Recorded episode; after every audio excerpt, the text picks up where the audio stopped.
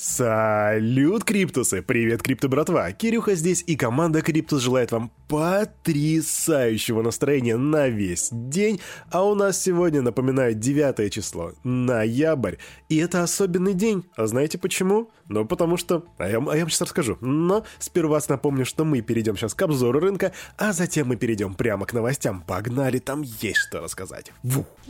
Обычно в этой части дайджеста я просто перечисляю цифры, и мы переходим к новостям, но сегодня есть о чем поговорить, потому что у нас капитализация по данным CoinMarket... О, CoinGecko, не CoinMarketCap, превысила 3 миллиарда. Да, на CoinMarketCap цифры немного ниже, там 2,98, но у них и монеток меньше. Но вот что интересно, что в этом году а, этот год вообще стал поворотным для крипторынка, потому что общая капа а, преодолела три важных барьера. Начало года общая капитализация тогда встретила, по-моему, на 781 миллиарде, и потом всего через две недели достигла уже 1 триллиона. И еще через 60 дней была взята отметка в 2 триллиона. И сегодня, вернее вчера, мы пробиваем 3 триллиона. Ну, может быть, скоро будет и 4. Но и как будто этого было мало, у нас еще биток и эфир показали себя и пробили all-time high. Биточек у нас, который, все знают, что скам, а, составляет сейчас 68 тысяч долларов, а all-time high был 68 с половиной тысяч долларов. Эфир торгуется примерно на 4820. При этом а, доминация биткоина не сохраняется, а она приподнялась и теперь 43,7, что значит, что все вот эти вот огромные миллиарды бабок были залиты в биткоин, и, скорее всего, этим обуславливается этот нереальный рост. И на фоне всего этого индекс страха и жадности стал 84. Это значит просто, ну, космическая жадность. Правда, по моему опыту, такая жадность означает предстоящий сквиз. Это не финансовый совет и не финансовая рекомендация. Ребята, делайте собственные ресерчи, но будьте аккуратными. Прошу вас. Мы уже как-то говорили про нового мэрка Нью-Йорка, он говорил, что будет получать бабки, вернее, свою зарплату в биткоинах, это круто. И вот сейчас он рассказывает, вернее, он предлагает рассказывать в школах о криптовалютах, да, уроки криптоведения. В общем, Эрик Адамс, а CNN заявил, что криптовалюты — это новый способ оплаты товаров и услуг по всему миру. Поэтому в школах нужно обучать учеников новому образу мышления, который привел к появлению технологии блокчейна.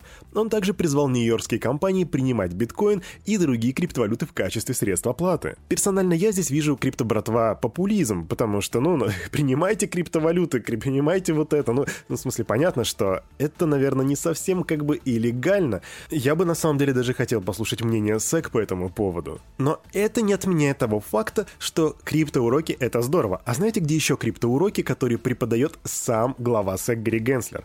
Правильно, в наших лекциях MIT. И вчера вышел 13 урок посредством платежей. Максимально актуальный актуальная штука. Несмотря на то, что эта лекция была записана в 2018 году, она ни разу не потеряла своей актуальности. Так что, ребята, становитесь финансово грамотней и смотрите.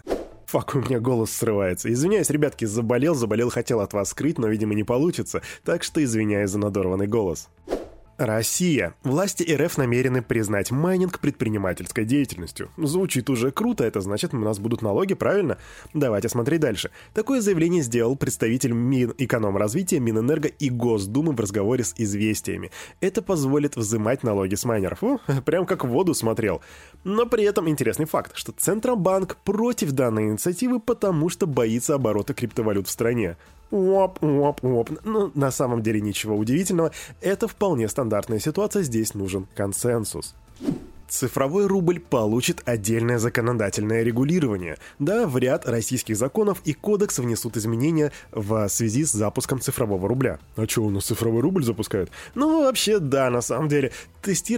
А, проект будет тестироваться, и его а, вот это вот э, тестовая платформа будет э, начинаться в январе 2022 года. Прикинь, это уже очень скоро. В общем, законодательно планируется закрепить права Центробанка по проведению операций и с э, цифровыми рублями и полномочия по организации их денежного обращения. Так рассказывает глава Комитета э, Государственной Думы по финансовому рынку Анатолий Аксаков. Аксаков. Классная фамилия.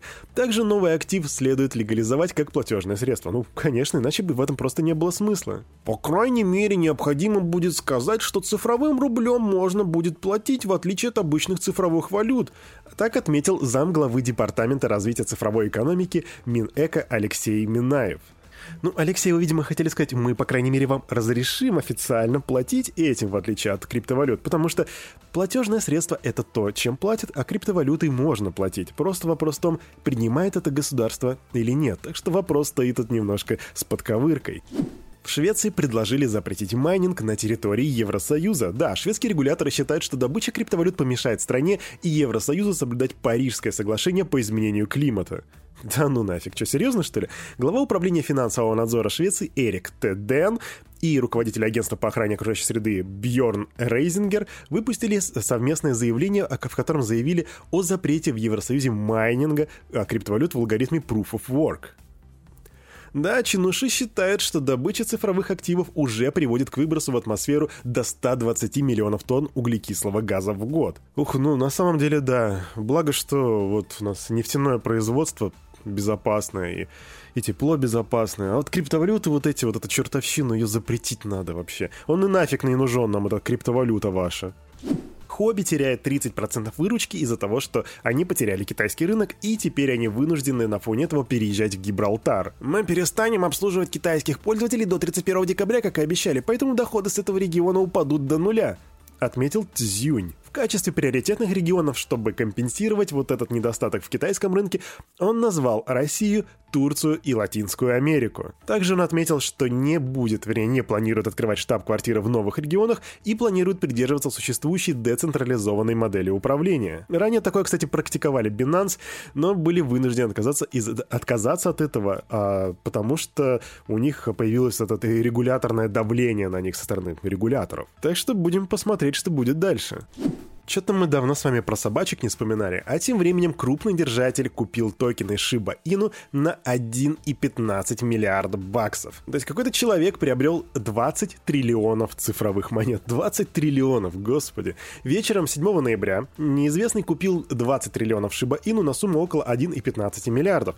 На это, кстати, указывают данные EtherScan. И за транзакцию инвестор заплатил всего а, примерно там 19,5 баксов, 20 баксов. И вот в этом месте я предлагаю вам вспомнить, что же из себя представляет Шибаину. А представляет она из себя... Кирюха, а ты что молчишь? Да потому что ничего она из себя не представляет. Кстати, крипто братва, если у вас есть иное мнение по этому поводу, то, пожалуйста, поделитесь в Телеграме в комментариях. Мне будет интересно почитать. Ну, раз мы начали говорить про монеты, которые себя ничего не представляют, давайте и про Dogecoin поговорим, потому что в скором времени они получат обновление, которое поддерживает сам Илон Маск. Как сообщает команда разработчиков в своем твиттере, новое обновление Dogecoin Core 1.14.5 уже на финишной стадии. Это принесет сниженные комиссии для всех участников сети. Также кошельки Exodus и Ledger будут поддерживать более дешевые транзакции. Генеральный директор Tesla Илон Маск неоднократно высказывался в поддержку снижения снижение комиссии за транзакции Dogecoin, которая поможет превратить Dogecoin в жизнеспособное платежное средство. И несмотря да, на то, что я отношусь достаточно негативно к мемкоинам, но тем не менее вам не стоит этим заражаться, потому что, возможно, на них можно заработать. Я не знаю, я на шибе заработал и все. Я пас, я больше не покупаю. Квик новость. Разработчики Ethereum решения второго уровня ZK Sync привлекли 50 лямов долларов. В общем, там был раунд финансирования, они его закрыли, и к этому раунду присоединились blockchain.com, crypto.com, Consensus, Bybit и так далее, так далее. И финансирование также а, предоставили основатели и топ-менеджеры Aave, Paraswap и там еще целая куча всего. Короче, да, судя по всему, туда зашли достаточно серьезные конторы. Но что же такое ZK Sync? Это такая штука для передачи ERC-20 токенов. И вот сейчас уже разрабатываемая вторая версия протокола будет поддерживать совместимые EVM и компонуемые смарт-контракты. Тестерами проекта выступят больше 150 проектов из сфер DeFi, NFT, DAO, игр, бирж и, в общем, так далее, так далее.